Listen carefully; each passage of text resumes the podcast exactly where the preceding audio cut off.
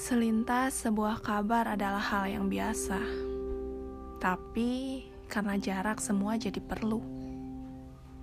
Bukan egois. Tapi itu perlu yang membuat tenang.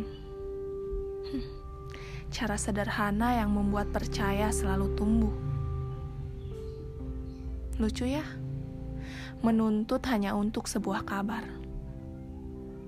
Memang semudah itu kelihatannya. Padahal sepakat untuk saling menyempatkan itu berat. Tapi perlu untuk memberi tenang. Terima kasih kamu yang sudah sepakat untuk saling menyempatkan. Karena perlu untuk saling menenangkan.